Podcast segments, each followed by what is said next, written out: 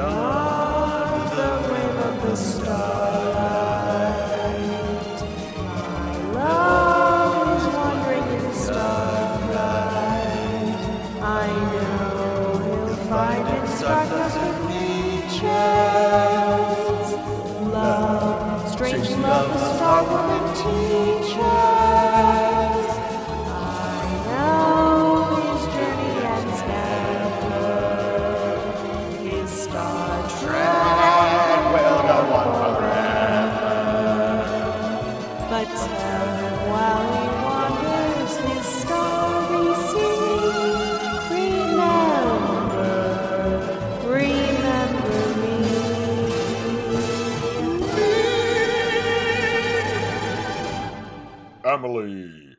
Have destroyed the barrier of this podcast with facts from the outside and interviews. This has been deemed unsafe for consumption by me, a person who hates fun facts. How do you please? Uh, well, y- you know, if you destroy this podcast, um, I have something in this podcast that's right. Part of my vocal frequency will destroy you. Oh, uh, well, that was just my other side of me. I didn't mean to get you so upset there. Come, share an episode of Red Shirts with me. Oh, wonderful! Red shirts, red shirts for all. Hey, Emily, how are you doing? Did you hear that frequency too? That was really odd. It sounded a- like Yeah, it almost sounded like it should have been Clint Howard, but it was dubbed over by some dude. Yeah, probably some dude, probably some dude who was on uh the Addams Family. I feel like. Yeah, it's well, I so I know who the voice actor of that is, and so we're gonna drop some things for it. Uh, some fun So, my so, own so fun facts about voice acting, one of my little obsessions. But we are here for, of course, the Clint Howard fan club. I mean, Red Shirts, the episode, the Corbomite maneuver. The Corbomite maneuver. Emily, That's right. I want you to maneuver me through this episode. Ooh. No, I already know poker really well. I can. I've played it at casinos. I've been to a casino once, and I Ooh. played poker and it, video Oh. poker, and it was like, okay, this is like just me playing old poker games on my computer growing up. What I probably really shouldn't have. Like, but I just liked playing card games, and my parents were like, he's just learning cards. It's whatever. It's like math, you know. It's just cards. It's math. It's adding, it's subtracting. It's that's right. Everyone, it's the Corbomite renu- maneuver. Uh that is episode 10 is when it was Mhm. broadcasted, but this was actually the second episode ever shot besides the two pilots. We have finally got to the mythic production code three. Three. The unaired pilot, the cage, of course, being one. Number Mhm. two being where no man has gone before. Mhm. And now three, baby Clint Howard. I mean, the Corbomite maneuver. The Corbomite Maneuver. That's right. This one is directed by Joseph Sargent, written by Jerry Sohl, uh, and was cinematographied by Jerry Finnerman. This was the first thing that he had ever cinematographied on his own. Um, and was so nervous the whole time that he had to regularly, especially on that first day, uh, just go puke in the bathroom every oh, so of often. course. Yes, Mhm. as one does. Yeah, Bob Justman was the one who had to accompany him to the bathroom and kind of like pep him up. now, I've heard the name Jerry Sohl before. What other episode has he done that we've seen? so I'm not sure if he's done another episode. Um, but he is a prestigious science fiction writer. Okay. Um, he is someone who was present on that first sort of screening, the private Desilu screening of Where No Man Has Gone Before, for a bunch of writers. The one where they got Sills, the one where they got S. Ben David, Mhm. who who had his, a different secret real name. Ooh, see the previous episode. Um, and other science fiction writers. So he was he was basically snapped up at that point. He had written a number of science fiction books, uh, a lot of them featuring a twist that it was a child behind the whole thing. Oh my, interesting. Oh my! Oh my! Um, so this original uh story draft, of course, this was like the second script they ever got, and it was originally called Danger Zone. Um, okay. and Highway 2. Highway 2 and boy was this little bottle episode a a solid favorite of Mr. Justman um cuz he was like oh one set it's so beautiful there's no matte paintings there's no extra random actors running around yes so he absolutely loved it. Everyone basically loved this script like the minute it came out, despite the fact that a lot of the things that like I would consider like really fun about this script came from Roddenberry. Uh, oh. So by the end of his like third draft of this, there wasn't much good dialogue, there wasn't much characterization. Um, and that's because there had only been one episode and Oh, only very the true. writers had seen it. So it makes sense that like no one knew who the hell these people were, you know, these characters were. Um, and all of the science fiction authors were still sort of figuring out that thing in between, like just throw a bunch of gadgets in there and know like this is a real story that that you need to figure out with drama between the characters this episode it was the first one that they shot at desilu uh the Oh, first okay. set that they had was for that bridge um the beautiful bridge set as many called it it was really cool because you could take it apart in three sections and take the middle part apart so that's how they got the camera all these different places on that bridge Oh, of course that makes sense. yeah I've never thought about cool. I've never thought about the set in that way of of course like with all that heavy camera equipment especially back then they'd have to like move things around this isn't like small we would get small you know like digital cameras now where you could be like well we could get these Mhm. shots the other way Yeah, exactly. Um Roddenberry wanted this to be the second episode. He's like, this is a great episode. We're on the ship. It'll talk about how the ship works. What are the capabilities of the Enterprise and what are the capabilities of other people? Um, but NBC was like, no, we want creatures and planets. and also, um, Justman and everyone else were like, yeah, there's a lot of special effects, and we have created, you know, we have fomented two nervous breakdowns, I think, by this point in our special effects guy. So it ended up being episode 10. Because they had to figure out all of the fun special effects that we are about to see. oh there were so many fun ones uh in fact the the alternate episode if this had not been clint howard it would have been space rubik's Cube. Yo. that's how we start everything out shapes shapes in space um the other wonderful thing we got from this episode is that joseph sargent is why we have uhura oh do There- tell yes so originally there was a black actor in a communications position um, yes i remember him they didn't really, you know, they didn't feel like it was a very juicy part, whatever. And in the script, it had written that the communications officer was just another white guy. But Joseph Sargent was like, look, I've seen Roddenberry stuff, I've seen the lieutenant. Um, he's trying to put social commentary into this. And there are no black people in our fucking cast. So he went to Roddenberry and was like, we need a black woman on this. We need, that's what we need. And Ron Roddenberry was like, "Yes, you are absolutely correct." Like everyone was super on board. Um and it was D'Agosta who was the the casting person for all of this who was immediately like Nichelle Nichols.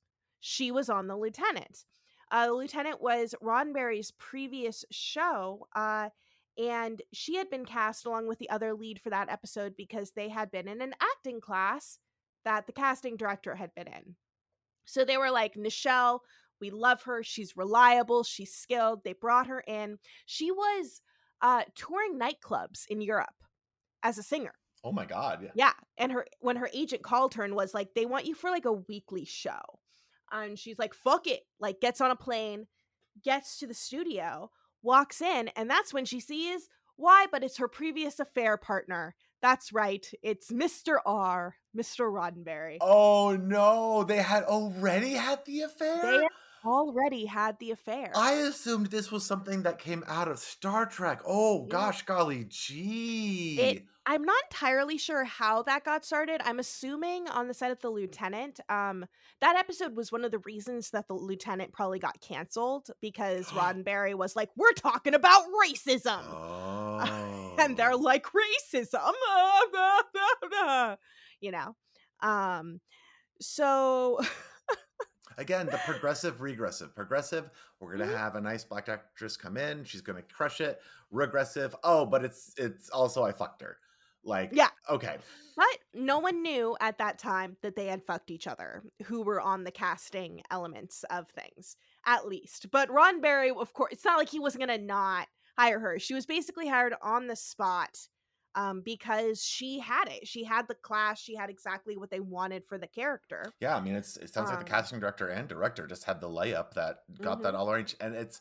I love these stories. Like, it's also one of the reasons that whenever people say, "Oh, you know, I want to go into acting" or those kind of things, it's like you have to realize that it is just the most random series of luck. It is like, Mhm. oh, acting class, casting director, Yep. director's need was available, was willing to fly from Europe. There's a universe where she said, "I got gigs, I can't go," and someone else got in there. Like, yeah, just so many different uh little branches that all led to this. Exactly. They saw three other people for this. Uh, one person turned it down but went on to be successful, and I do not remember their names, but the other two actresses uh, who were not chosen are in the background of this episode. They were offered walk on parts. Um, they didn't know how many episodes they would want Uhura for because she was a bland, brand new character. Um, so they is that? offered A her bland new character. How dare you? How dare you. Captain Emily? Oh, absolute. Uh, how dare.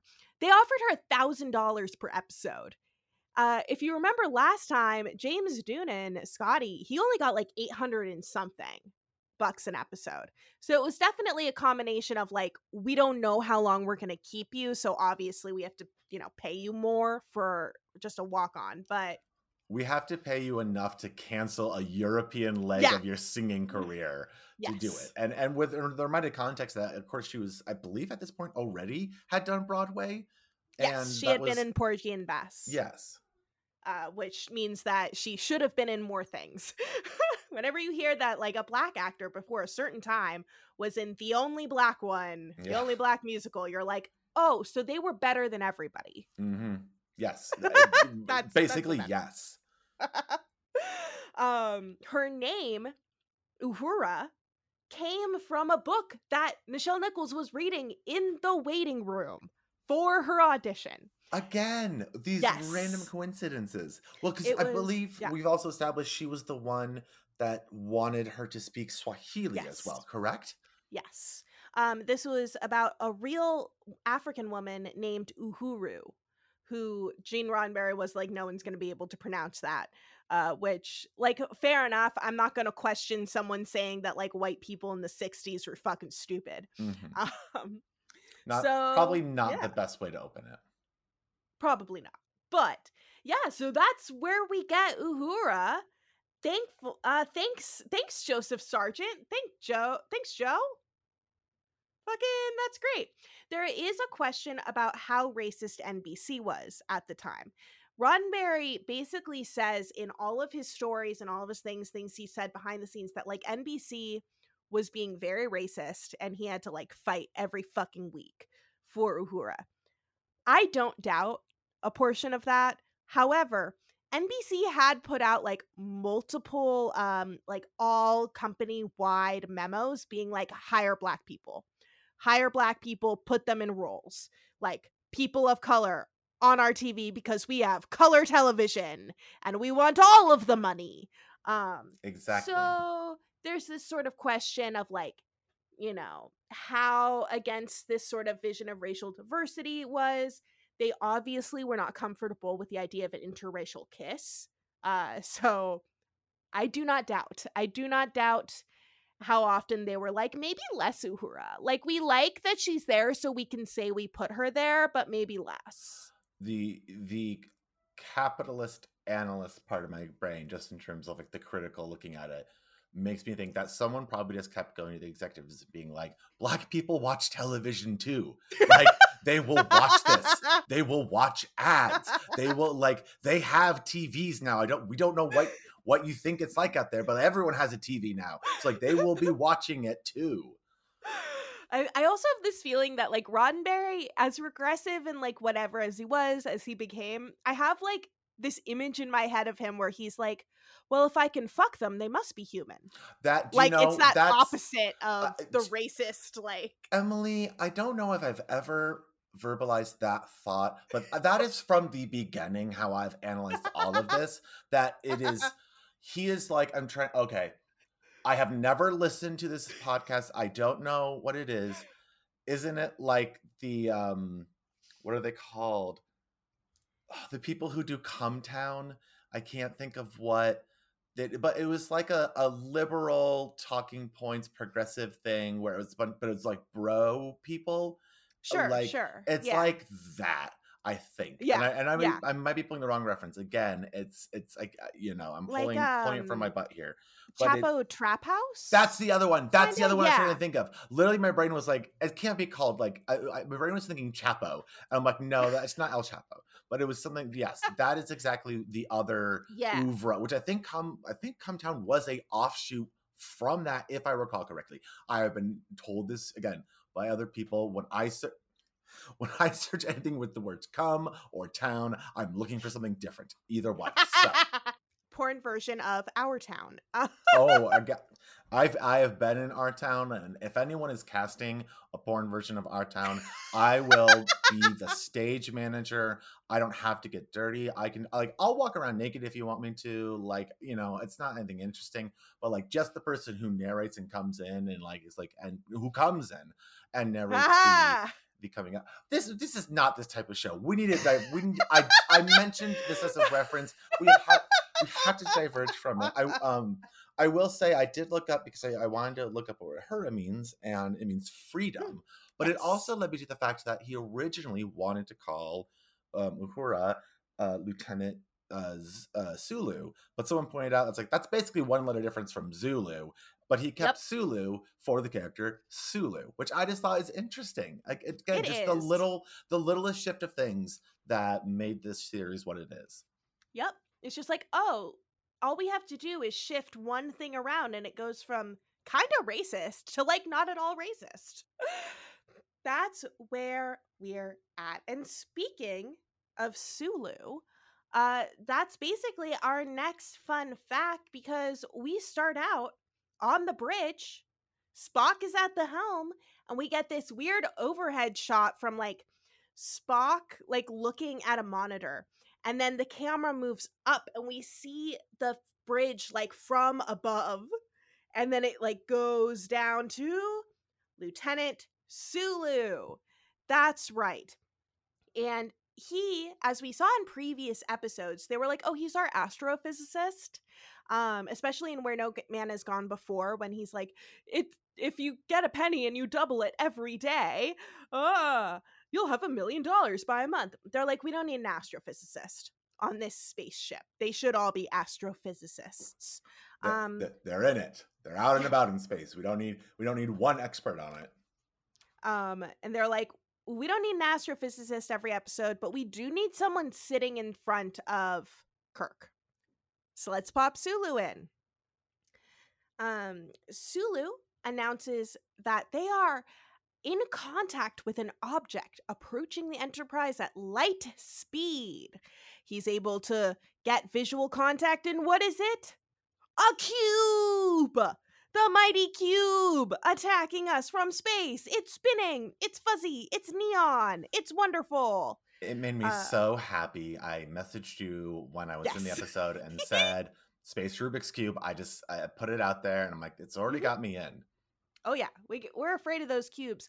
Jerry Sohl came up with that idea because he was like, I was thinking about like if you were to see a cube out in space, you would know for sure that an intelligence had to have made it because it's such a like weird specific, you know, shape. That's a very Uh, good be point. like getting an electronic warning signal on the frontier.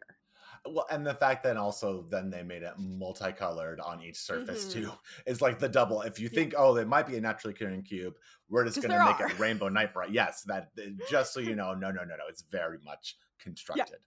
cubes absolutely happen in nature. They're usually crystals, um, but if you see a cube in space, I can't tell you how to feel about it. I hope that you have had enough training by the time you're in space. Uh, they are not like, oh, Just pray it's this cube and not a? Borg cube. yes. So Spock is like, all right, evasive maneuvers. Let's go around the cube.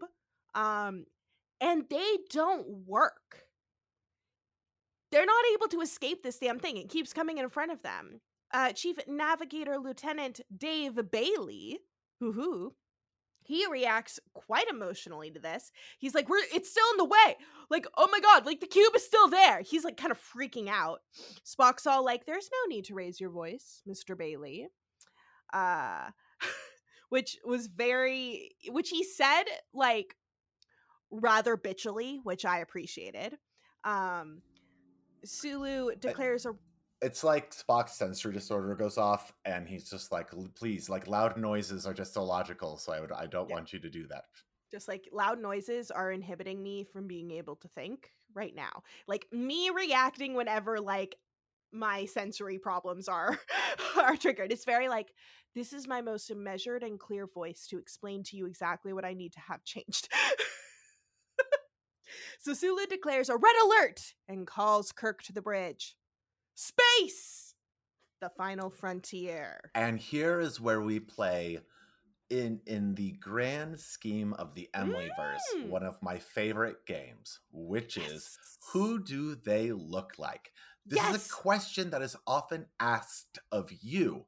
Yes. However, this is a question that I was asking myself about Lieutenant Bailey. Who I does he look like? So, I researched or I looked him up, and he is not anyone that I know. He's played by Anthony Call. He has very little Mhm. credits, this being the main one. Because at first I saw him and I thought he looked like Adam, the oldest son from Bonanza, played by Pernell Williams. Or Pernell, I think Pernell Williams is his name. You are absolutely correct. I just Googled this person. Pernell Roberts. Roberts, thank you, Pernell Roberts. But yes, does look like that person.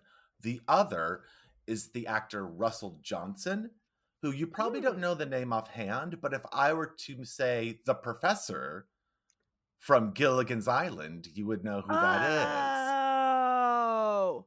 Oh, you are totally correct. They I- do look yes. very similar. It- so he looks like a blend between the two of them because I I was looking at it also confirming like clearly this is if it is one of them it's from when they were an age I didn't recognize them although I thought Gilligan's Island was a contemporary to this which I thought well then maybe it's Pernell Williams but then also Bonanza I think predated this. So it was this uncanny valley. I'm like I have to figure out if this is them or if it's not them. And it was neither. But that was the game I played with myself of who do they look like. Amazing. Uh, up for this role was also the person who ended up playing Lieutenant Bailey, who very much wants double portions of ice cream for everyone on the ship. Um, and the person who played uh, Lieutenant Tormolen, uh, who died by existential concern Mhm. and and butter knife, also in the Naked Time. Oh yes, yes. It's I love this early reoccurringness of like we're I feel like we're too early in the series to have reoccurring dead people come back as other people. Right. But you know what? I get it. I get it. I get it. It's a different time and you're gonna use the again, casting directors, you're gonna use them as much as you can. Oh yeah. Oh yeah. So Captain's log, stardate 1512.2. Uh, on our third day of star mapping, an unexpected cubical object blocked our vessel's path. On the bridge, Mr. Spock immediately ordered General Alert, my location, sick bay, quarterly physical check. And that's right, sick bay is a light gray blue at this time, light gray blue. So we're in the sick bay, um, and Kirk is sort of inverted on a table, pushing big blocks with his feet, um, sweating like a pig. He is just going at it. This is the physical. One of my favorite Uh, recurring characters is the physical. The two up in the air pumps that they are just pushing with their feet. This is not the first time we've seen this, and I hope it's not the last. Yes, me too. Um he's all like you're killing me bones like the whole time like I feel like they were just like just say just express concern Mhm. Shatner and he's like ah ugh, ugh. Which this Uh, answer the question I had at the top. Why was Kirk not at the helm? Why was Bailey up there? And it was the physical, physical. Physical, He wants to get um, physical. Let's get in the physical. Or if you're a Gen Z person, all night, I'll riot for you. oh, do you not know the Dua Lipa song? I Your, your face just had no recognition. I don't know this one. Is Um, it on come TikTok on, yet? Is there a on, trend? Come on, let's get physical. No, I just love that song a lot. I mean, it's, it's very Okay, that's song. fair. But That's best, fair. I learned all my news music from TikTok in the Um, form of 30 seconds. I'll say, uh, um, as a as a person who loves Dua Lipa because I am a, a white gay, uh, there's a great remix where someone took the track for "Physical" by Dua Lipa and put it over "Holding Out for a Hero" by Bonnie uh, Taylor uh, or Tyler. Um, uh, it's am- it's amazing. And when I hear the original song, I forget. Oh, that's right. This is how it's supposed to go. For Kirk's physical. He's all, "You're killing me," and McCoy's like, "Working up a sweat'll do you good." Uh, but he, he McCoy turns and he sees the red alert. He finishes the physical, and then when Kirk gets down, he's like, "Oh, I see a red alert that you didn't alert me for, McCoy. Whatever." He goes to his little view screen, and Spock shows him the cube. Kirk's like, McCoy, excuse me, why didn't you tell me there was a red fucking alert? And he's like, I'm just pleased to have finished your physical exam, you son of a bitch. Uh, McCoy is like, when is there not a red alert on this ship? Every time I ask you to come in, you seem to have some sort of emergency. You're always going. It's, I feel like you're avoiding me, Kirk, and I don't know if it's something on my level or no. It's just the red alert. Okay, we're good. Going on here. Maybe it was that time that I didn't kill a monster who was killing you because she looked like my dead girlfriend. Uh, but that hadn't happened yet at the time of shooting. Um, so this is our first time we get him saying, What am I, a doctor or a moon shuttle conductor? Ha! He's always looking at lights. That's the first. What am I, a doctor or a blank? Is this a recurring? I've never. Uh, I don't think I've absorbed that. That's a thing, and I'm, I'm gonna have to listen for more of that. Yes. Yes, the I'm a I'm a I'm a doctor, not a blank. Uh my favorite is I'm a doctor, not a bricklayer. He says, I think I'm starting to think I could cure a cloudy day. These both come from one of my favorite episodes, The Devil in the Dark. I hope it's okay. Future hope for one of them, which is I hope he says, I'm a doctor, not a forensic expert, because it's just a reference to one of my favorite lines in Clue, which is when Professor Plum at a dead body screams, I am not a forensic expert. Ha ha! Love that. Um and then he he has a great thing like after Kirk leaves, like Kirk is like I'll be right there. He says, "If I jumped every time a light came on around here, I'd end up talking to myself." Aha. Very cute. That was a Roddenberry uh introduction. That was a Roddenberry line. A lot of the fun lines in this are Roddenberry. They basically went through because this I do not blame him at all, and neither did Sohl, neither did the writer, um, because it was literally the second episode, and they spent most of that time establishing what the fuck the ship can do.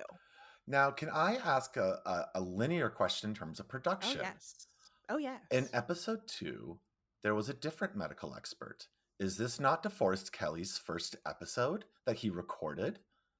this is DeForest Kelley's first episode that he recorded. Do you know what's amazing is that he had it all day one. The wryness, the delivery, every little quirk Yes. about it is. It, I mean, it must be you know just DeForest of himself, but like Yeah. it absolutely was a delight. And I'm only realizing this Mm-hmm. in the moment. I didn't look up the production code beforehand, but I just remember in the episode really liking McCoy and everything that he did. So this just makes me happy that he was able just to like find his footing right away through the writing, through his relationship with you know Gene, whatever it was. But yes, I just and it wanted to confirm sense that. like Gene wanted DeForest Kelley. Like he wanted Mhm. him from the jump. He wanted him through another actor being cast in that role.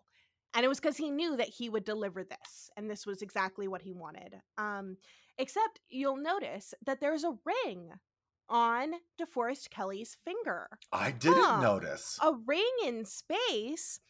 rings in Mr. space. Mr. Mr. R was all like, no jewelry. No, that's weird. Like they wouldn't wear jewelry in space. And DeForest Kelley was like, oh, you mean the ring that belonged to my dead mother? You want me to take this off? Well, if there's no jewelry, there's no DeForest. And so the ring stayed on. That is incredible. One, that is an amazing tribute to his mother. Two, the fact that he had the balls to stand up and be like, no, I mean, okay. Uh, Like I get it on a personal level, but like I, you know, if I I don't have any sentimental things that I wear, but like I would be willing to like take something off or move Yeah. something if it was like, oh, it's not appropriate or whatever. But like to be like, nah, mama comes with me onto set, or there is no McCoy. I love that. Right? It is fantastic. This was also the first episode that Kirk had to shave his chest for. I was going to ask, I, I was going to make a reference to the safe chest when you talked about the cinematographer throwing up. I was going to ask, was it because it was pre had pre and post shave, like shave chesting, or like did they do it on set? And so he saw it and it was in the camera when he was testing it. And he was like, oh no, my eyes, my oh, eyes. Oh, the body hair. Uh, this was because, like, Gene Roddenberry thought that men of the future would have less body hair. I don't know why. I think it's an old racist thing. like- Oh, maybe. Well, I mean, like, as, uh, for me, as a person who can't grow chest hair very well, I just shave my because it's better than like the few errant uh, ones that like pop out here or there. You know, for drag purposes, sure too. I want to have a nice like chest line, but also it just is like it wasn't doing anything there to begin with. So yeah, I think like if you Yeah. this is oh man, I'm realizing now I have turned into a Jessica St. Clair who has declared she is all hair or no hair at all. And I think I'm that way in the middle. I need you to be hairy like like hair just looks like it's naturally on you or get it all off. I don't want any hair to be there. that is how I'm at right now. So yes, this is a, a how does get made reference, but all hair or no hair at all. amazing amazing uh well i mean roddenberry was a no hair at all kind of guy uh and he enforced that um it's not like straightforward racism i'm pretty sure it's one of those like convoluted racisms that are like old like i remember my grandmother had like a thing about uh, Uh, stuff but if I'm going to make a guess based on racist logic, which I believe a lot of it comes from conservatives' obsession with things they find gross or Mm-hmm. disgusting, like it comes from a root of disgust. It probably was like, oh, I don't like, I don't like that other races have hair, so I need to become hairless to prove how Yeah. I'm better than them. So like, if I Yeah. just if we have less hair because we don't need it because we're ex like literally some Mm-hmm. quack became obsessed with hair and then wrote down uh, because white people and that's that's i yes i am with you on being able to understand that this probably had some racist origins in it like and of course it didn't make any sense No. because none of it made any sense. no none of that makes any fucking sense But in any case, uh, Kirk just walks through the halls shirtless with his shirt sort of slung on his shoulders. Love that. Gets into the elevator. Once again, still shirtless. He never puts that shirt back on until he gets to his room, which is wild. Um, I- you know i again i don't want to be on the regressive side but like if men want to Hmm. start going topless you know just walking around like you know from just like from a hallway to one room to another who am i to say no Who am I to say? Who am I to say? Um, originally, Roddenberry wanted like these long sort of shots to be even longer because he wanted to show off the size of the ship. He wanted us to be like, wow, the Enterprise is so big, so that later when we see a big ship, we're like, oh my god, it's you. I remember when we previously uh, talked about some episodes that some of the shots were used, and they they did establish sort of the depth of Mhm. of the the ship and everything, just with the long corridor shots, which were gorgeous and beautiful. Yeah, I can I can tell that with here as well. I also I should have said this earlier when you mentioned it was a bottle episode. I really didn't absorb that fact until Yeah. you said it. Because it just felt like I mean we're moving a It's little bit in the ship, but yeah, like eh, you know the the the nemesis in this is essentially a screen. Yeah. Which is and it's wild because I mean, there are previous episodes and what did little girls what are little girls made of? I was like, "Oh my god, they're walking through these caves and I'm so bored. There's so much walking through caves." This one they're literally sitting in one room the whole time and I'm on the edge of my goddamn seat. Well, I'm like, "Oh, what's to happen?" I will I will show my hand a little bit because I don't know the, the best part to mention it. Because also, frankly, I don't remember. I remember when the turn happened, so I'll tell you that. I Mhm. did some time checking early on in this episode. Uh the the amount of time I believe I remember I texted you that it has been at least seven minutes, and the only thing that they had done in the episode was talk about and establish that there is a cube and getting Kirk to the bridge to then see said cube. Yes. Exactly. You know, and this went on for a little bit. So I I thought this Mhm. might be another bottom tier episode. Mhm. I will tell you, spoiler alert, it's not at the bottom tier. Certainly not. But yes, this one had a bit of a. If anything, the reason that it is, uh, it, it, it might have ended up on the bottom tier because I thought the first third was was slow. Mhm. You know, which is sort of where we're in right now.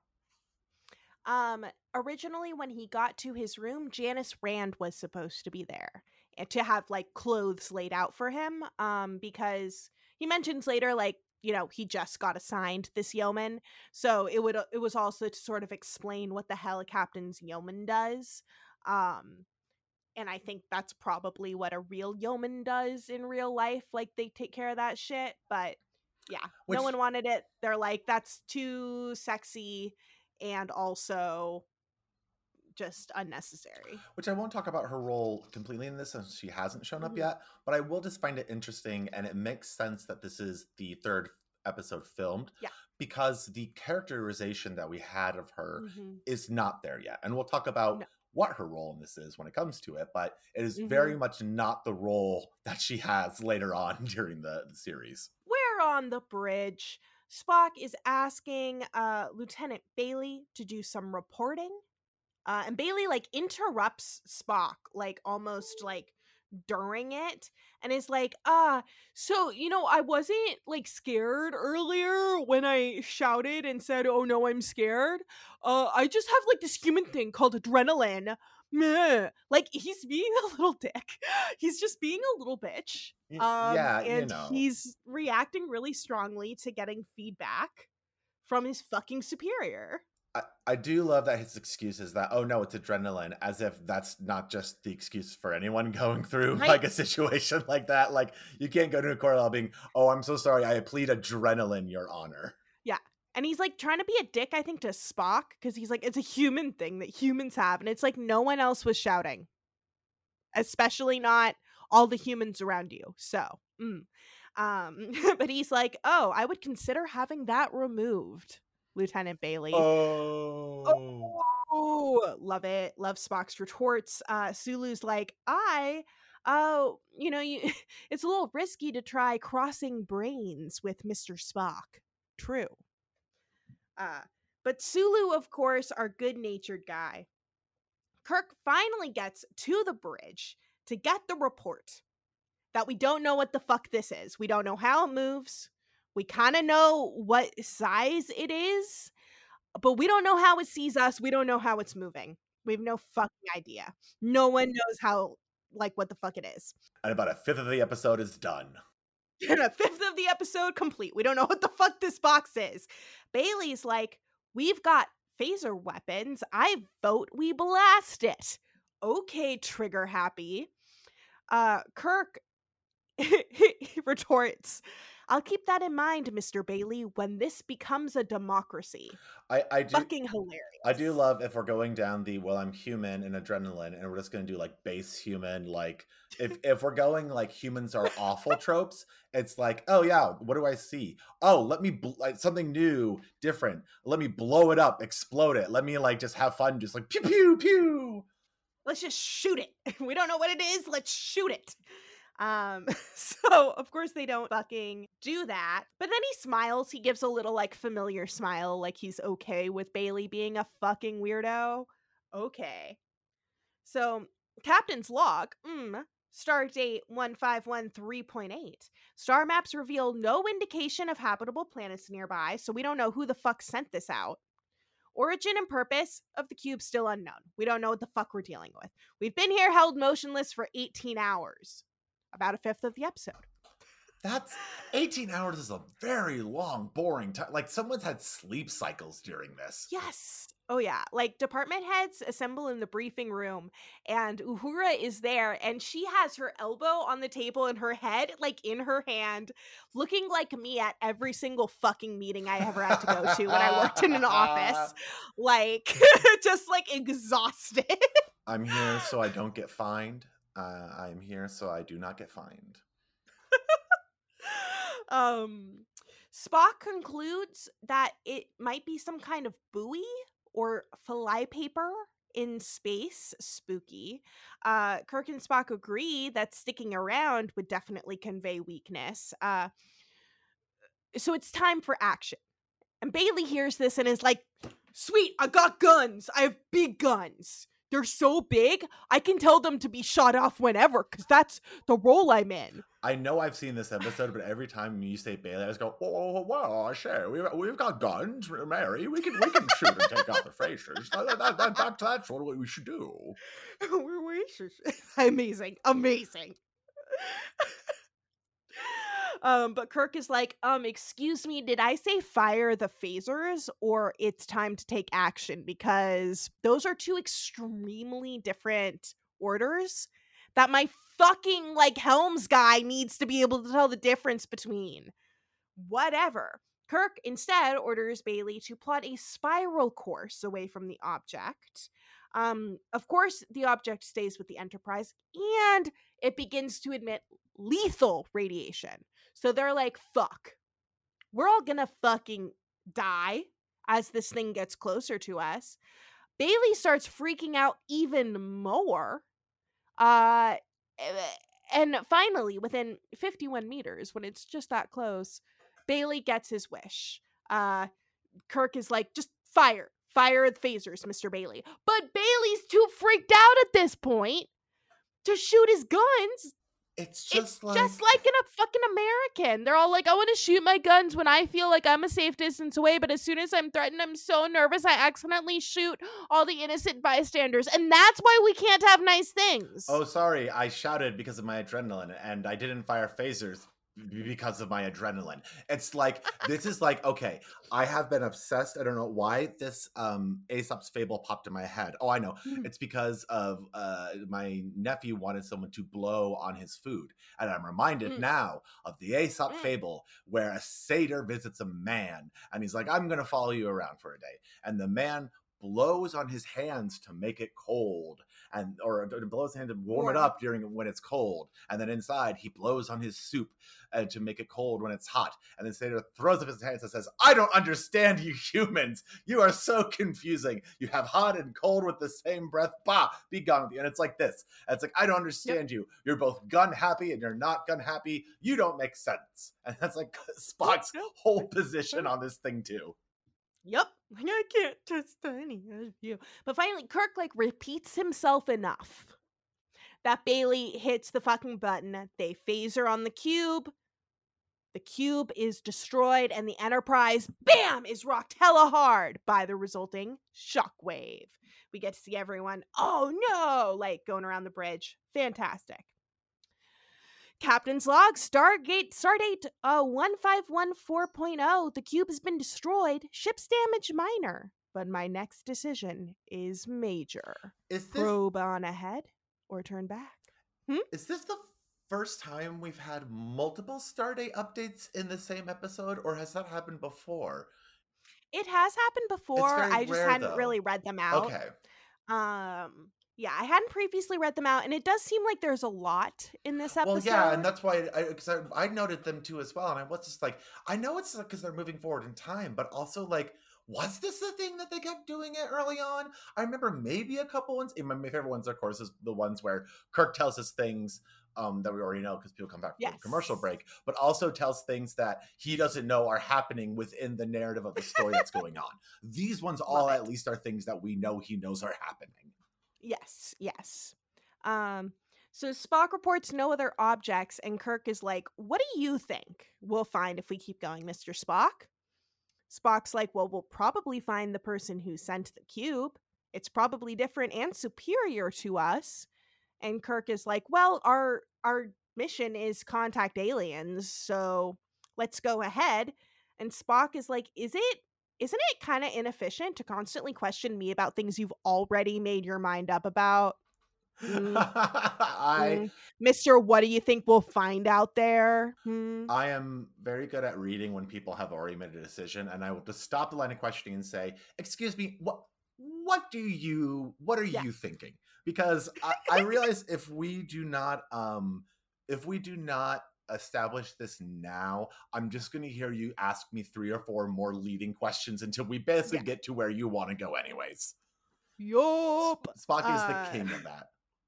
He is the king. Uh, but Kirk has a reply. It's it gives me emotional security.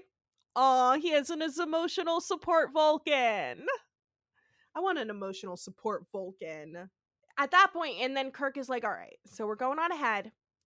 Hey everybody, uh phaser crew and engineering, let's conduct a bunch of drills because somebody wasn't fucking listening to me, Haley a second ago.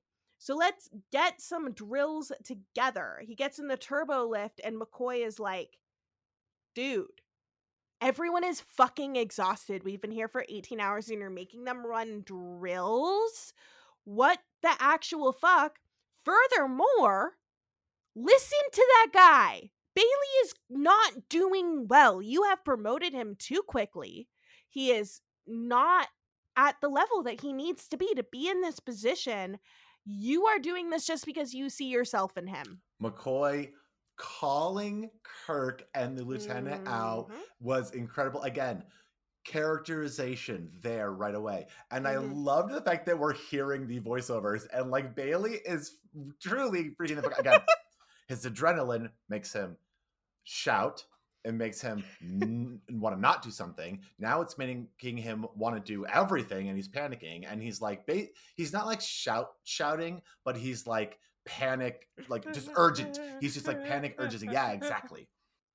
hmm Yeah, no, it's definitely it's fucking wild. So they continue their conversation over a little drink. Uh Spock reports he's like, "Oh, there's like a 94% rating on the last drill." And Kirk is like, "Keep going. Give me a 100%." Uh, then Rand comes in with something to eat. That's right. It's a big plate of leaves. This is when we can talk about her role in this, which is glorified waitress. Yup. Uh, apparently, this is a dietary salad that McCoy ordered. Uh, she's just sort of like giving it to him, and Kirk's like, I don't want this. She's like, Well, if you don't like it, then tell me to make something different. And he's like, Stop hovering over me. And she's like, Jesus fucking Christ. Like, fine. And he's like, well, get the doctor a salad too, huh? And she's like, whatever. And she like walks out. Um, get- which Boomer. Yeah, Boomer at ordering at a restaurant cafe is what's Yep. happening right here. Yup. Kirk's all he's first off, he starts eating the salad with his hands. Hilarious. I have done that. I I I absorbed it, and I I realized a moment after it happened. I'm like, oh, he did eat that salad with his hands. I really didn't Yep. think about it. um Kirk is like, once I get my hands on whoever gave me a female yeoman, and McCoy's like, what, you don't trust yourself? Creepy. All of that, so creepy.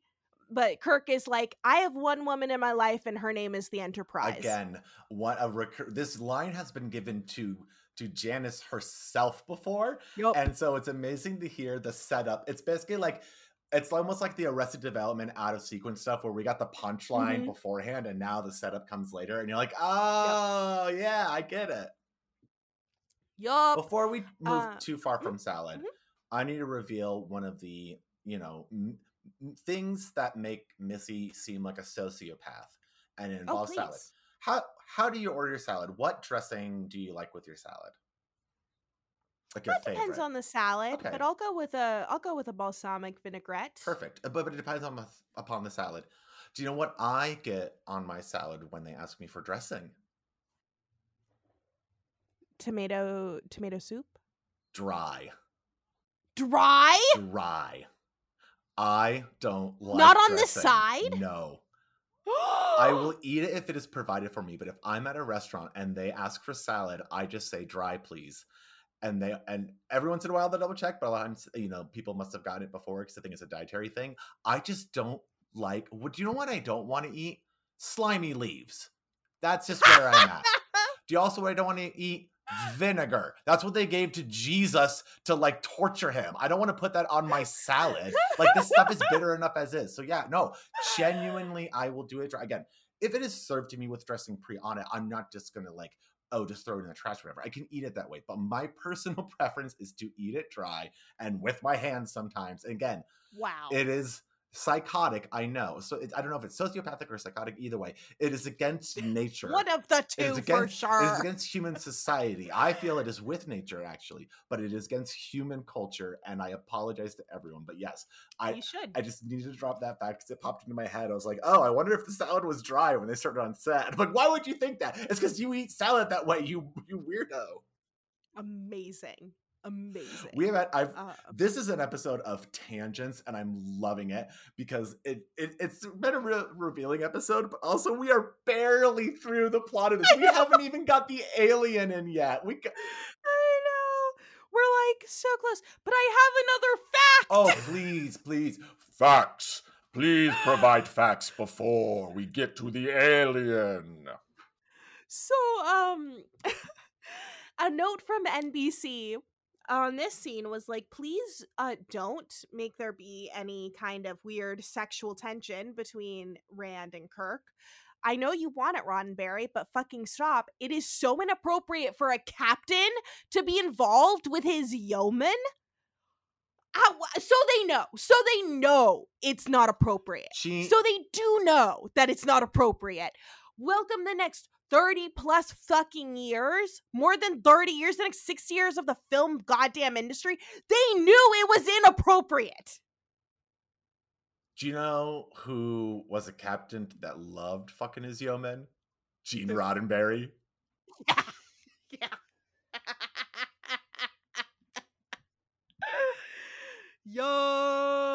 yup.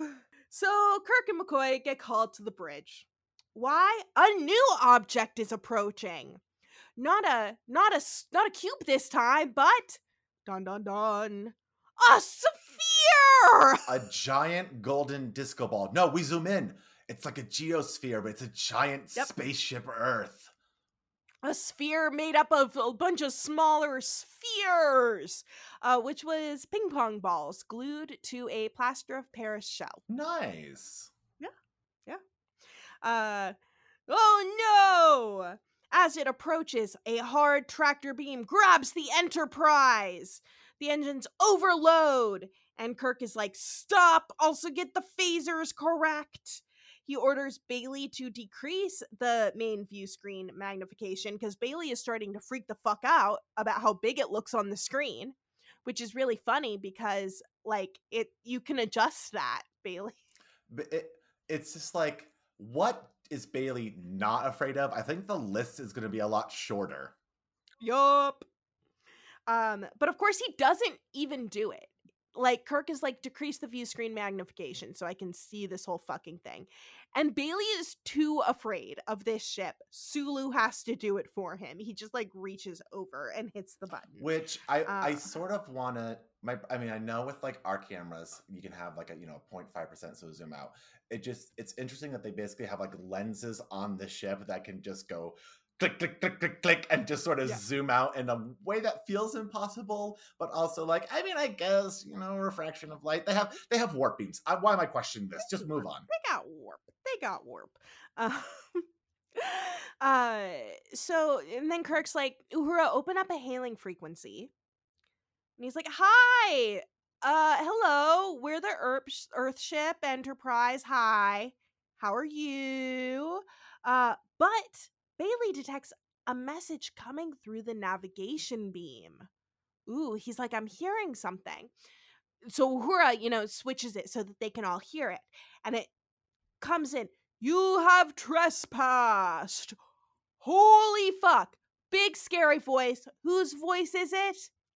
None other than Lurch. That's right. It's Ted Cassidy. who we have already seen in a previous episode. He played Rook or Ruck in Mhm. What Are Little Girls Made Of? Very true.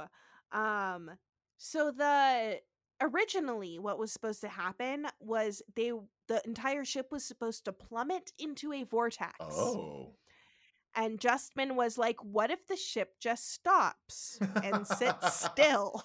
So it's like 2001 A Space Odyssey, he goes in a vortex. Yes. Or it's like when you park your car outside a Walmart. That might, yeah, that might work too. like, ooh, guess how many fewer miniatures we're gonna have to shoot? Uh, so yes, he's like, money, money. It has to just stop. So Well, and also, You- how many special effects artists can have a breakdown before you can get that vortex to happen? exactly.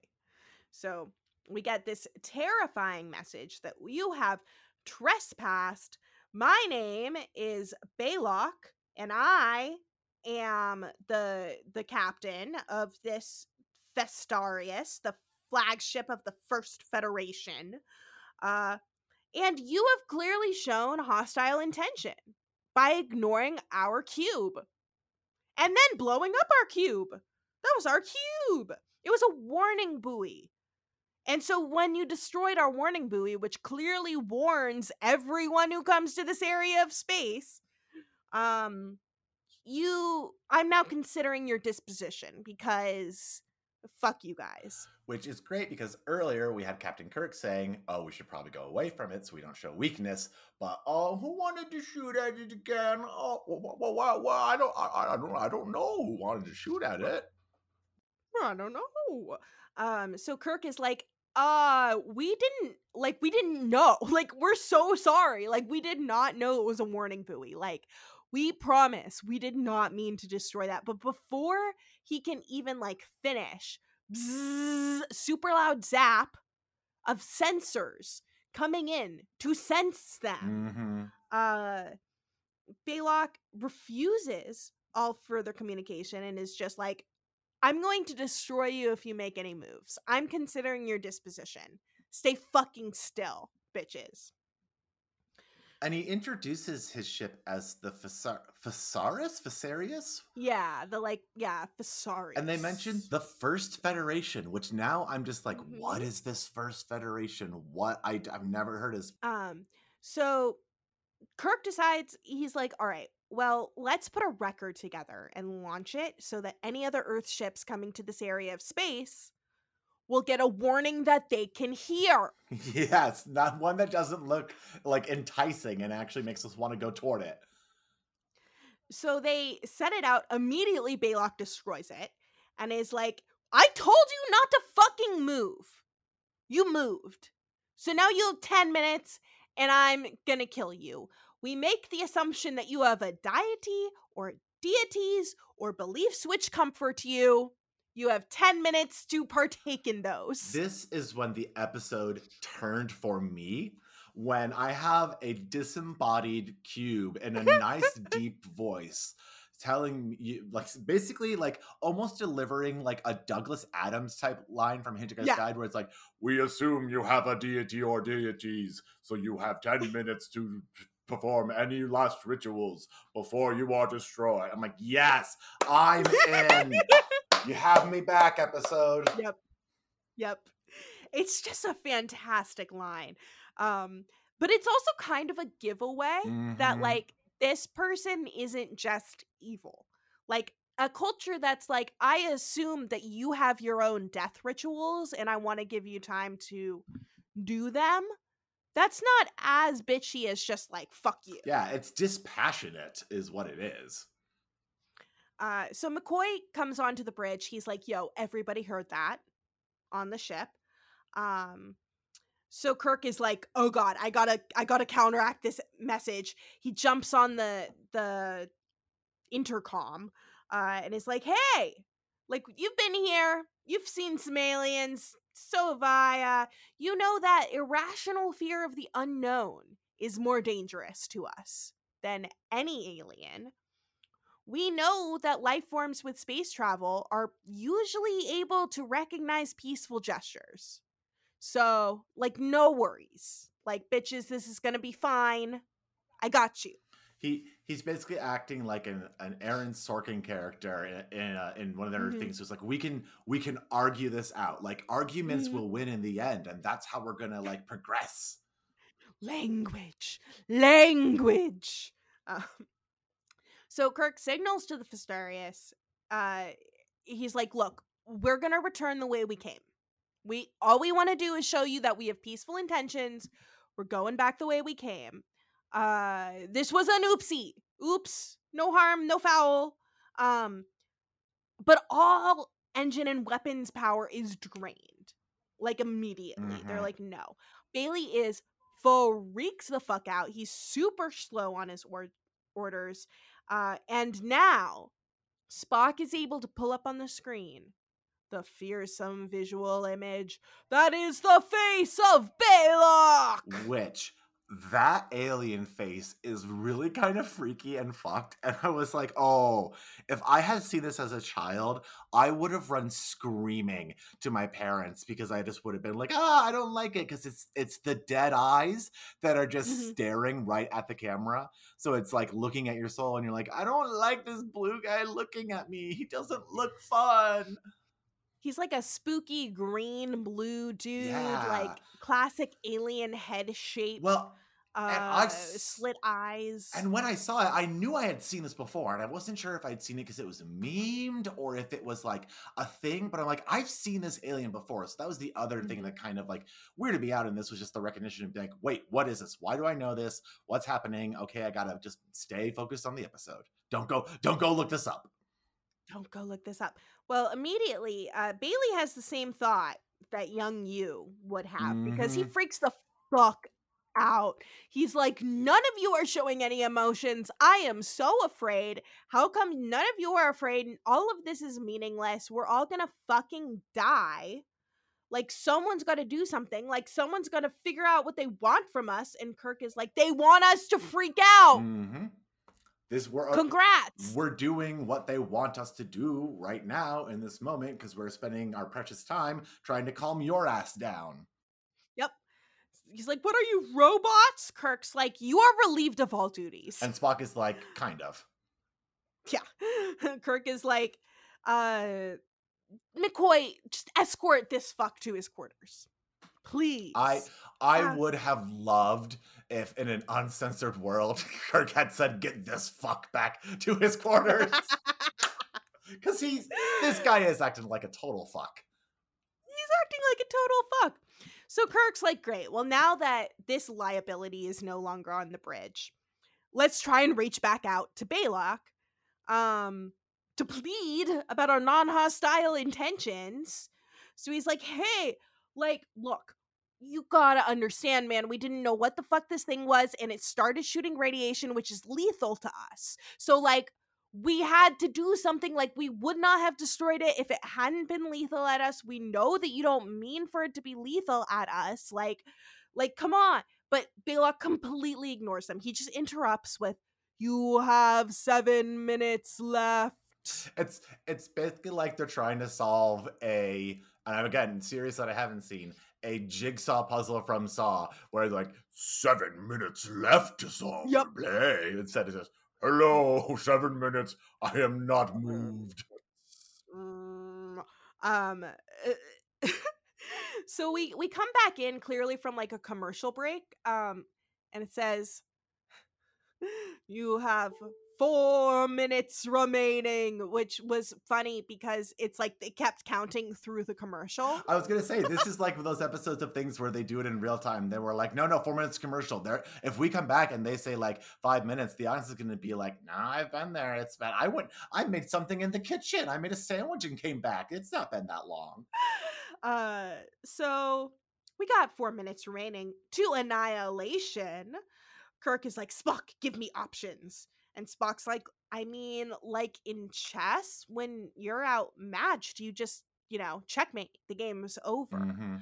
um and kirk's like is that your best recommendation dude checkmate But Kirk is a game player, so Kirk knows we're not playing 4D chess. We're playing. not playing We're playing 5D poker. we're playing 5D poker. He's like, I'm sorry, I cannot think of a more logical conclusion. So he does apologize, but he's like, I can't, I, I don't, I don't know what the fuck's going on. No one does. McCoy uses this lull in activity to be like, um, hey Kirk, so I'm gonna write down about Mr. Bailey that he's just experiencing fatigue. I know you have some important things, but just because like we have a second, I wanted to talk to you about my reports.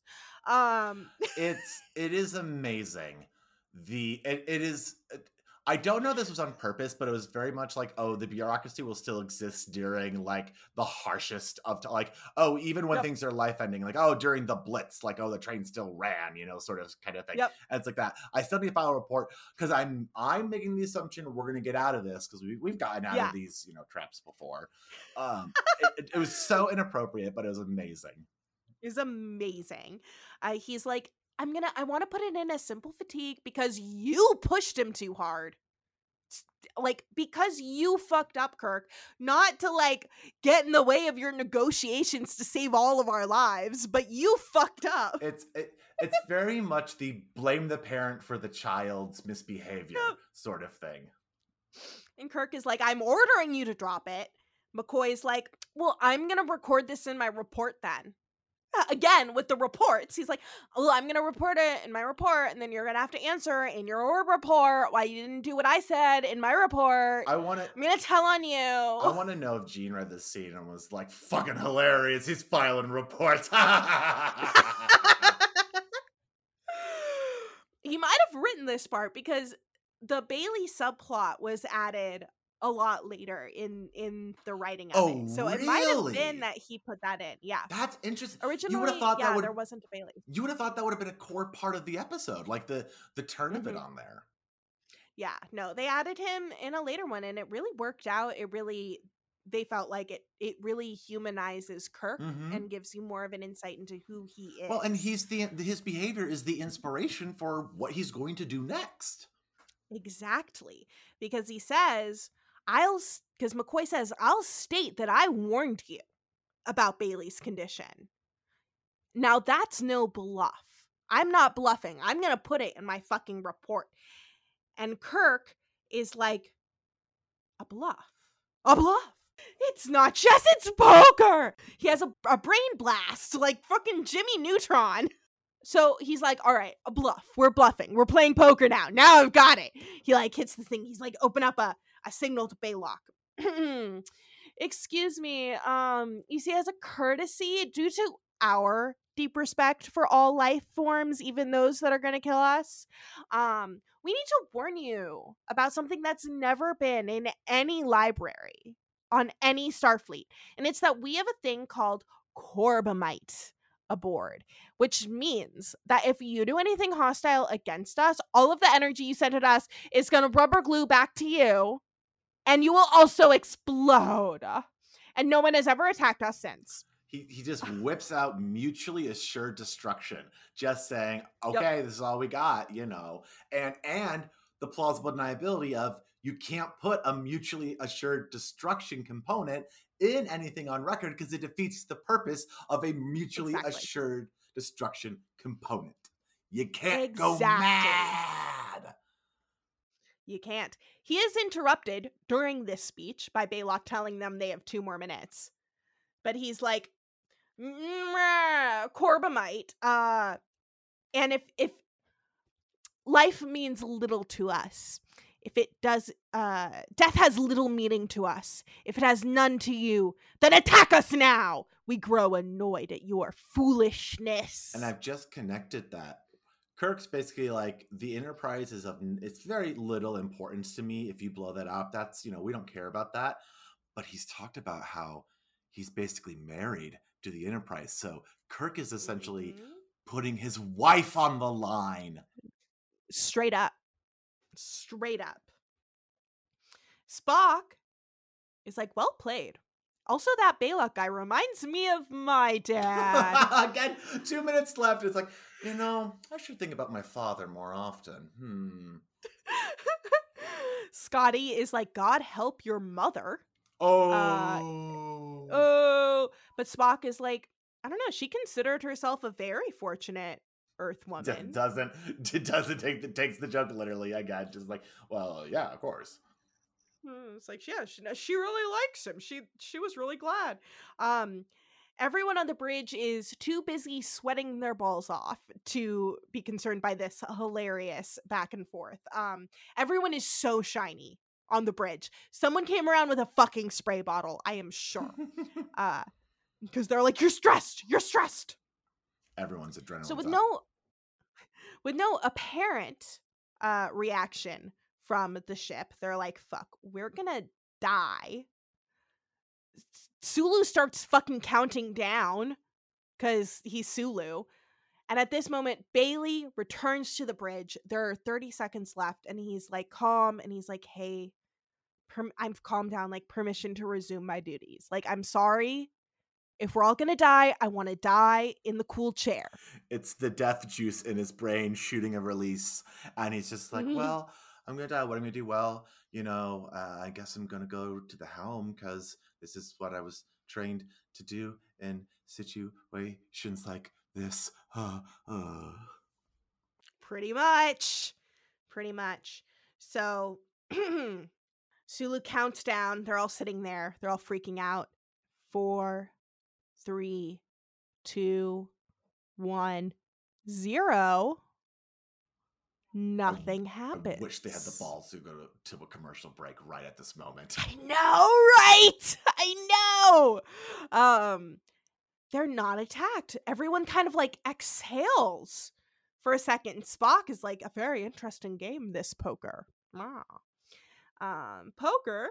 I hardly knew that shit. Um, then Balok hails the Enterprise. He's like, the destruction of the Enterprise has been delayed. Uh, we will relent in your destruction if you can prove that you have the Corbomite device on board. Kirk is like, hail them back, open the thing. Denied, turn it off. Like, it's great because and they they basically even say we're gonna give a dose of his own medicine, which is okay. yeah, so he, like, we're gonna let him sweat it out. he counters back with his logic, and they call the bluff, and they go, "No, No. uh Balok's like, I know you've seen me. I know you've seen my form. Uh I hope it I hope it has quenched your curiosity and you can kind of see Spock like it has. There's a great moment and I'm not entirely sure where in the episode this happens, but this is the first time of course Spock responds to something by saying fascinating yes." he didn't know how really to play that and you can see in like the first couple times he says stuff in the episode he's shouting Mhm. um which he does a bit in the previous episode which he does in the cage which we'll see in the glass menagerie um but it was at this moment he went to the director and he's like dude i'm gonna quit this fucking show i don't know how to play this all everyone else is reacting to sudden death the way a human would but i don't know what the fuck to do like i'm a vulcan like i'm not a human like like when I see the ship, I'm saying fascinating. Like I feel like I shouldn't yell that, but like my first officer thing is to yell. Like I don't know what to do. And it was Sargent, our fucking our our director was like, what if you respond like it's interesting to you? Like th- this is a scientific curiosity You you To you. genuinely find it fascinating. Play it play it Yeah. straight. yeah. And he's like hmm so like fascinating. And they're like yes! That's it! That's the character! And they're in the heart of the character. It was also him saying like it was also that director saying like you know spock maybe he has a lot of emotions but he doesn't show them Yeah. So what leaks through is like this curiosity, this scientific exploration. And Nimoy took that and created Spock. Amazing. I find it fascinating that he was so like so dedicated to this this space opera that he was like I can't I can't one word one word like crushed him and I'll, I'll tell you as an actor some of the worst things are when you have just a one word a one word response or even like an ah or a okay or a really and then in your head you're like how many different ways can I play this and it's just like Sometimes you listen and you react and you just give an honest response as if everything in everything is interesting to the character that's you. Like that's that's the most interesting you can do is find the situation interesting. yes. Yes. Um it's just amazing. Uh yes. So we have um we're on the bridge. We know we've seen he's like, I know you've seen my true form. I, I hope this has fed your curiosity. I will promise another demonstration of my superiority shortly. Which I would just like to promise everyone a demonstration of my superiority at various times. You know what? I my existence is me showing my superiority. I will demonstrate for you. You know, uh, maybe Uh, as a white person I shouldn't be proud of my superiority. That might be inappropriate. That's fair. I was thinking of a drag show that I saw this weekend where there were many drag performers and they were all on roller skates. Oh hell yeah. And the first couple that I saw had lovely costumes, were doing a great job, but clearly didn't have much experience on the Mhm. skates. And then we got a trans Hasidic Jewish strip show. And this trans Hasidic Jew had the most moves on the skates. Like I think this person like skates first, drag second. yes. I would almost expect. And like they had the side like their sideburns were real. Like it was it was badass. Um and I was like, that's a demonstration of their superiority. So that's what I was thinking. I'm like, they were superior on those skates. What I love is this just reminds me of a random fact I've learned, which is on movies, they usually train hockey players to be actors because it's easier to teach a hockey player Yes. to act than an actor how to skate. Yes. It's that. Yes, it was exactly that. I was like, I was astounded that like the first drag queens were able to like get around to like get the money from people. Um and it was outside too. I was like, wow, it's really hard to skate outside. And then like the transcitic Jew comes up and is just like backward skating, like one foot, like, you know, tricks. I was like, wow. So we're on the bridge. Rand comes up to the bridge with a bunch of hot coffee for everyone. Exactly what you need after 18 hours of this wild standoff and then thinking you're all going to die for 10 minutes. Um, and they're like, wait, isn't the power off? Like, how did you bring us hot coffee? Rand hit it with a hand phaser. Again, I love that her plot Right? is coffee, but also that I it shows that she's innovative and that bitch. Right? Yes, she is that bitch. Like, that is why she is the captain's Mhm. yeoman because she will figure out how to do her fucking job and she will go the extra mile. She'll bring everyone some fucking coffee. She knows, just like me, like past Missy knew that. I would need some coffee to get through these recordings. I got myself some coffee earlier. I'm my own yeoman. Yeah. I'm my own yeoman. so, a small vessel emerges from the Fesarius. What is it? It's just a couple of spheres together. Like the whole ship is a bunch of spheres together. Now it's like four spheres together. is their little extra ship, and Balok announces to everyone that he has decided that he will have they will tow the ship, the Enterprise, to a planet that can support human life that is in the range of the rest of their civilization evacuate the entire crew to go on that planet and be picked up by their own people and destroy the ship Yeah. destroy the It's enterprise like, oh, you have a, a mutually assured destruction device. Well, I'll get the I'll get the the tow, the tow the tow truck, and I'm just gonna take it Yeah. out to a field, and then we'll just explode it out there. How's that sound? we're just gonna blow it up away from everything else Mhm. it's fantastic but nice he's like i'm not gonna kill all of you. I'm just gonna destroy your ship. Um and he's like don't try and break away from our tractor beam. We have such a badass tractor beam even though this is a small version of the ship. It's Mhm. so powerful. Um and i'm gonna keep your systems online so that you can be alive and you can be comfortable. Once again these are a lot of signs that like Balok doesn't want to hurt Mhm. them. Yeah, it's it's this is the the area where we talked about or I talked about earlier him being dispassionate. This is Mhm. where we sort of get to see that he isn't just all pure logic and has it's Yeah. almost like the res- he's like okay, you have respected me, so I Mhm. therefore am going to try and respect you in the way that you want Yeah. it. Yeah, it's an interesting sort of like agreeableness from him.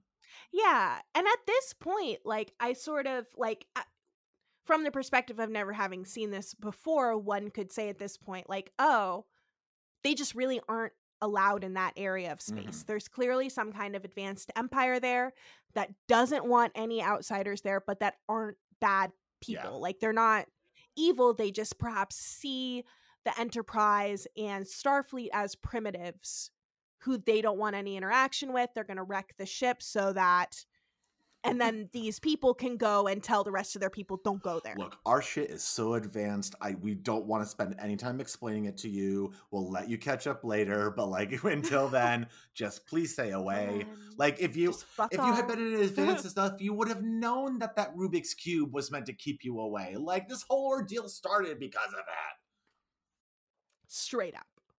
Captain's log stardate 1514.1. The Enterprise is in tow. To this point, no resistance has been offered. My plan a show of resignation. Balok's tractor beam has has to be a heavy drain of power on that small ship. Question Will he grow careless? Hmm. Mhm. Hmm. So Kirk is like, all right, let's wait a while, drain this guy, drain his ship, and then we will do a right angle course and we will shear away from Balok. We'll tax their engines against our engines and then get the fuck away. So he's like, let's do it. Let's fucking do it. The impulse engines are engaged. Uh, they're beginning to overheat pretty quickly. Kirk orders more power. There's a bunch of strain. The Enterprise is rocking around. We see a dude in a puffer jacket being thrown around the corridors. Uh, I just love these shots of like people running back and forth across Mhm. sets to like show that like the Enterprise is Things like, are happening. rockin'. Things are happening. um Balok's ship also begins to show signs of stress. It's becoming a puff of light. It's sort of being blown out. Like the light is being blown out, which I think is just such a fun way to like show like overheating. Um and th- these were some of the first special effects that they did for Star Trek. So I thought that was extremely yeah, and clever they're really of the special effects and guys. they're very decent for the time. Like it, it, it Really just it. Yeah. None of it like broke the immersion for me, and I think it's because I'm used Yeah. to like knowing that's level special effects. But these ones were really good. Yeah they were they were nice like they because they they weren't trying to look like anything you would see on Yeah. earth and all of the physics feels consistent. Um so mr spock warns he's like our engines are about to fucking explode but kirk is like no! We will keep going! Bailey's like oh my god we're breaking free! And they break free from the ship but Balok's ship is just hanging in space, and the Enterprise They're fucking free. Yay. I, I want to know if this is based off a real thing where it's like, okay, if my ship is being towed by a tugboat, Mhm. if I just move it to the right, it's going to try so Yeah. hard to move me that will basically like flip the tugboat over. The line will break. And it's like, this has to be based off of an actual maneuver or technique that exists for some reason. Or even like a vehicle you're towing, you know, and just move the car, like Mm-hmm. something like that. Or like something with planes. I know that uh, Roddenberry was a pilot during World War II.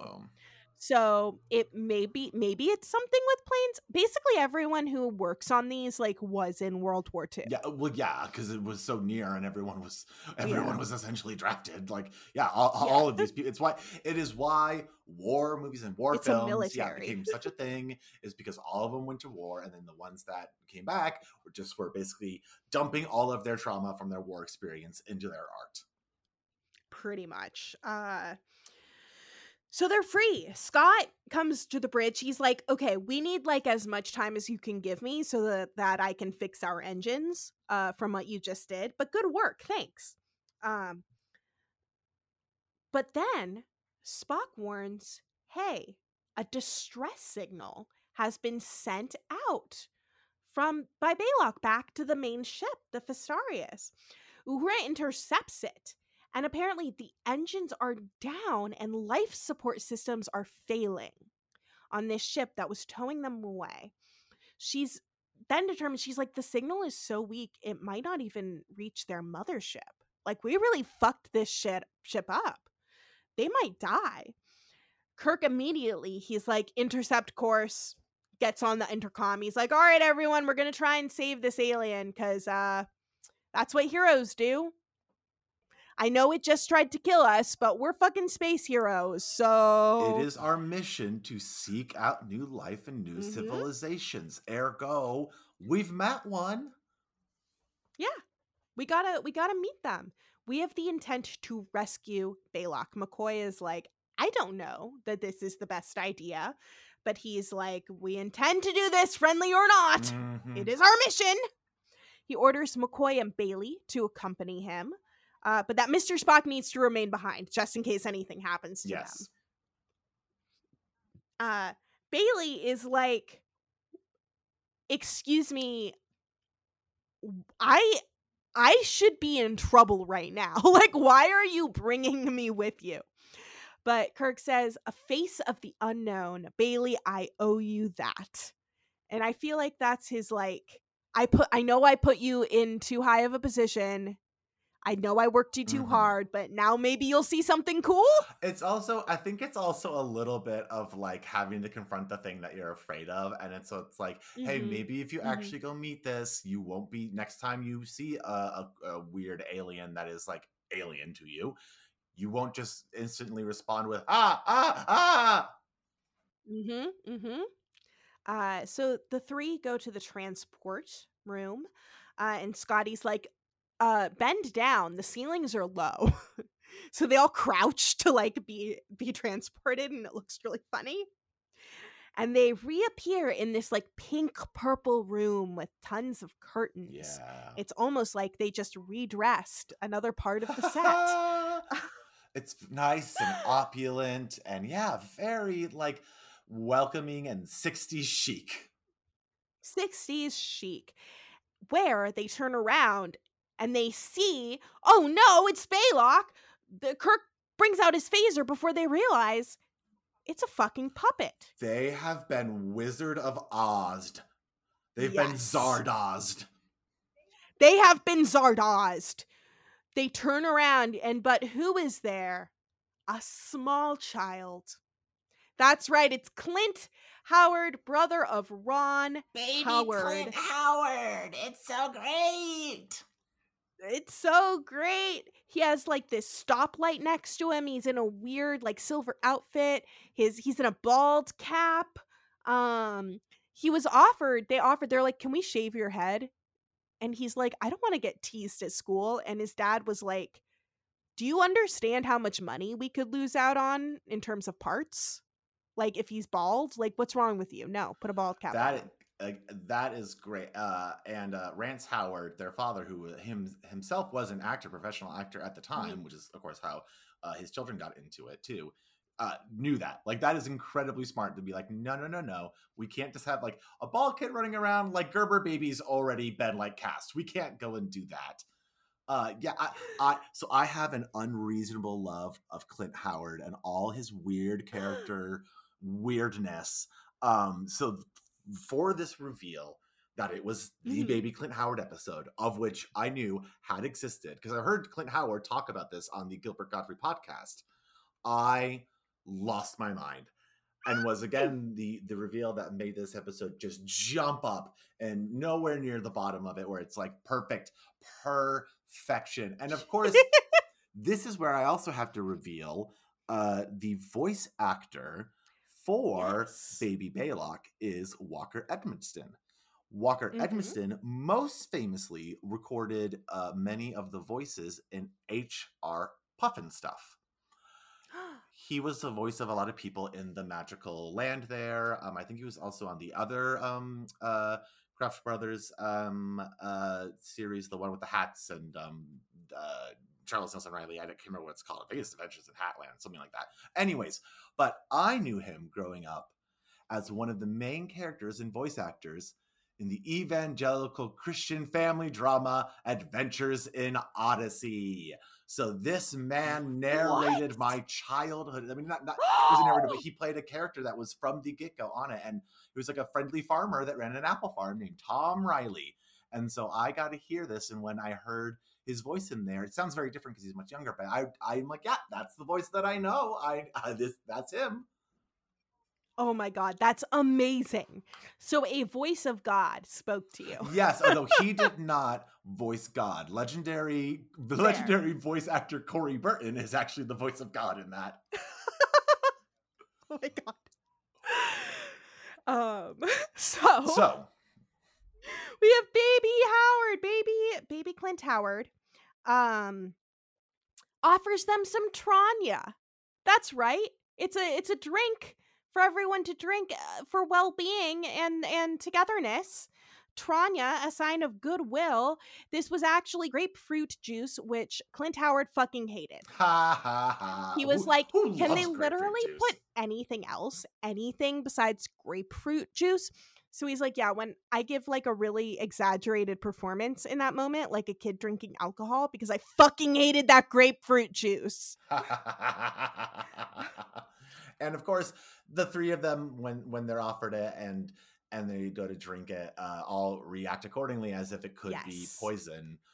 But baby Balok drinks it first Mhm. to show the goodwill. He then ex- yes, he then explains that he used the puppet as an alter ego, as the hide to his Jekyll, uh, because he was trying to scare them. He was trying to determine their real intentions, and that he couldn't necessarily figure it out from their databanks.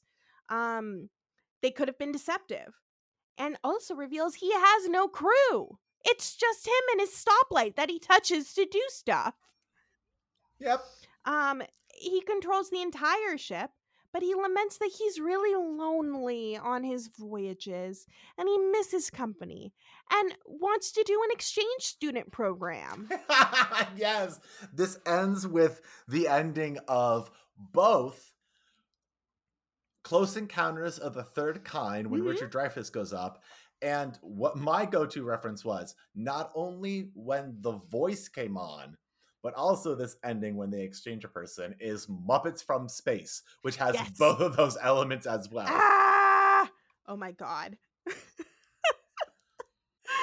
um so uh, Bailey immediately is like I volunteer. Uh, and Kirk's like, "Yeah, take this fuck."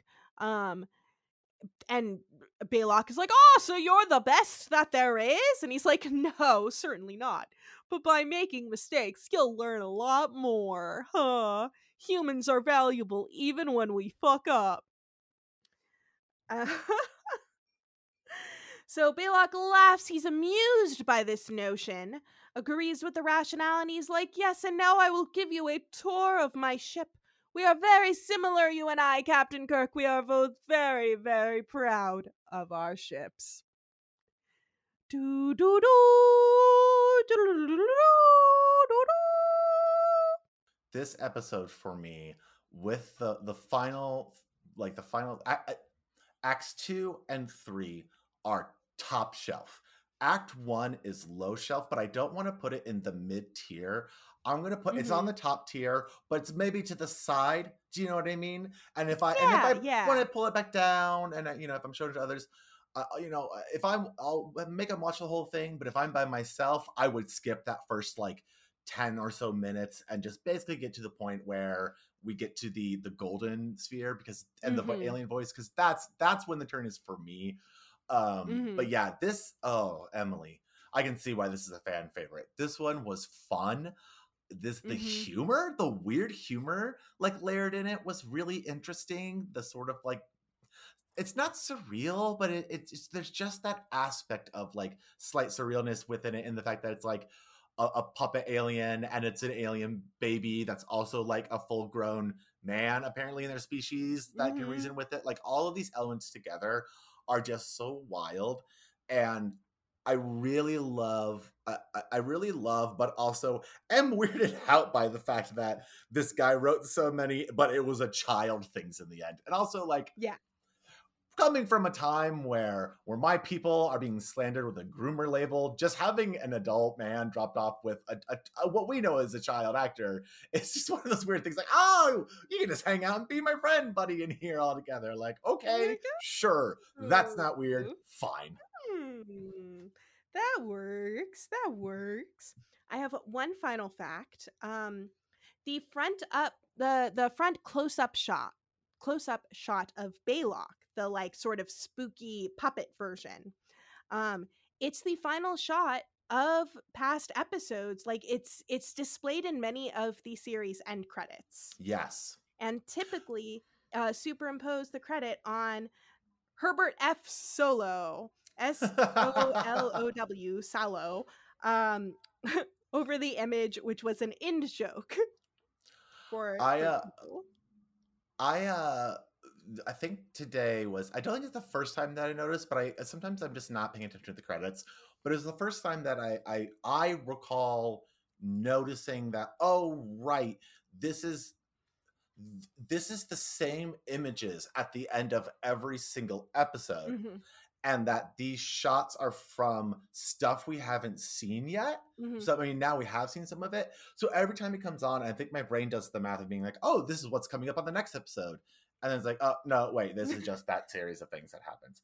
But like, it was very noticeable to me this time again, and it was like I hadn't seen it before, and it's like, well, no, I thought I think I knew I must have known that, but it was just it just was like that that brain thing where it was just actively activating it on there, and it probably was triggered by seeing him within the credits. Mhm.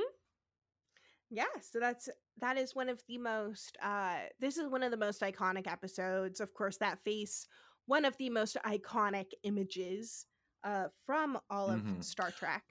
And um even so Clint Howard tells a story that, you know, many years later he was going in to audition for Star Wars uh, in front of George Lucas. And, you know, his brother had worked with him, uh, George, on American Graffiti. So he was still, he was Mhm. just a little nervous because he had never worked. He walked into the room, fucking Francis Ford Coppola's there. So he's like, oh shit. And then, like, a leather chair turns around and George Lucas is in it. And he said the first thing George Lucas said was, Commander Balok, the Corbomite maneuver. And he's like, there aren't even DVDs of this out yet. Like, those don't exist yet. Like, this is wild. So, yeah, I wonder that's also what cost him from getting cast is that he's like, ah, I love him, but like I can't see anyone but but the commander on it. I Like, ah, Bill Balok, like I just can't do it. But interestingly enough, I'm doing the math here and I'm going to look this up because I don't know if it's 100% true, but given this director's nature, it has to be. Because Hmm. Ron Howard later came to direct a Star Wars film, Solo. I believe that Clint Howard must ergo be in the Star Wars universe because Ron Mhm. Howard always includes his dad and his brother in his films. And the slow Mhm. reveal is he is. In 2018 solo, Star Wars Solo, he plays Rala Ralakili. Ralakili, who I don't know who that is, but yes, Clint Howard did eventually get into the Star Wars universe, even though George Lucas didn't. It was not the gateway for it to happen. Yes, precisely. and just amazing. Um, to me, he looks a lot like uh, what is his name? Will Will Hines. Oh yeah, I can see some similarities between him and Will Hines. It's it's it's a more characteristic looking Will Hines. Yes, yeah. Yes. Like if you were to make a caricature of Will Hines, they would look like Clint Howard. Mhm. I, interesting enough, the the character he plays, and I just looked him up. Uh, the trait he is is that he hates droids since his planet was ravaged by General Grievous during the Clone Wars. Mm, I see, I see. This is not a Star Wars podcast. Get this Star Wars out of here. Be gone, because we Big go- have to prepare for our next mission. And as always, do. we look at the title to try and predict. Well, we say we, you know, I have to look at it. And I'll say in this one, I, I did sort of kind of predict it in that I Yeah. said it, I guess was guessing it must maybe be something to do with a maneuver. I then said it could also be something to do with like an empire political maneuver. Nah, it was bunk. But yes, the actual literal ship maneuver was a thing, which was interesting. It also wasn't what I thought it was going to be, which is essentially just a bluff. But the next one, the menagerie, which uh, I Mm. love that you called it earlier the glass menagerie. Which I keep me, calling it the glass was just very menagerie. funny to me. Um, It's but the I'm- menagerie, parts one and two. I'm just gonna have to assume that it is about a literal menagerie, and they're going to go to some sort of space Mm. zoo or space collection of actual species, people. I don't know if this is going to be a, a human zoo kind of twist we have, as if this was uh oh god, what's the Kurt Vonnegut novel Slaughterhouse Five? Yes, uh, with mhm. you know that sort of uh, aspect within it. But yeah, that's going to be my guess. I just have to go face value that it's about an actual menagerie. Amazing. I am so, so excited for you to see this. These are the two episodes that involve footage from the first pilot. because they're like, that's a lot of money. Let's let's save some of that money. Uh and yeah, I'm so excited for you to see it. I am too. I could not have predicted at the beginning of this episode this would turn out to be one of our longest episodes to talk Right? about this, especially with the first third. But like, my God, I the more I talked about it, the more I realized how much I actually really liked this episode once it got like it one it, it- it's a slow burn and then it is just bang bang bang bang bang all the way through just bangers of of moments and eps and everything like that this was a beautiful one Hmm. Yay. Yes, this one was wonderful. but as always As always. we have to do two things at the end of our Oh, episode. that's true. we have to live long Yeah, and we have to prosper. we must. We must. Thank you so much for joining me, Missi. Thank you for having me.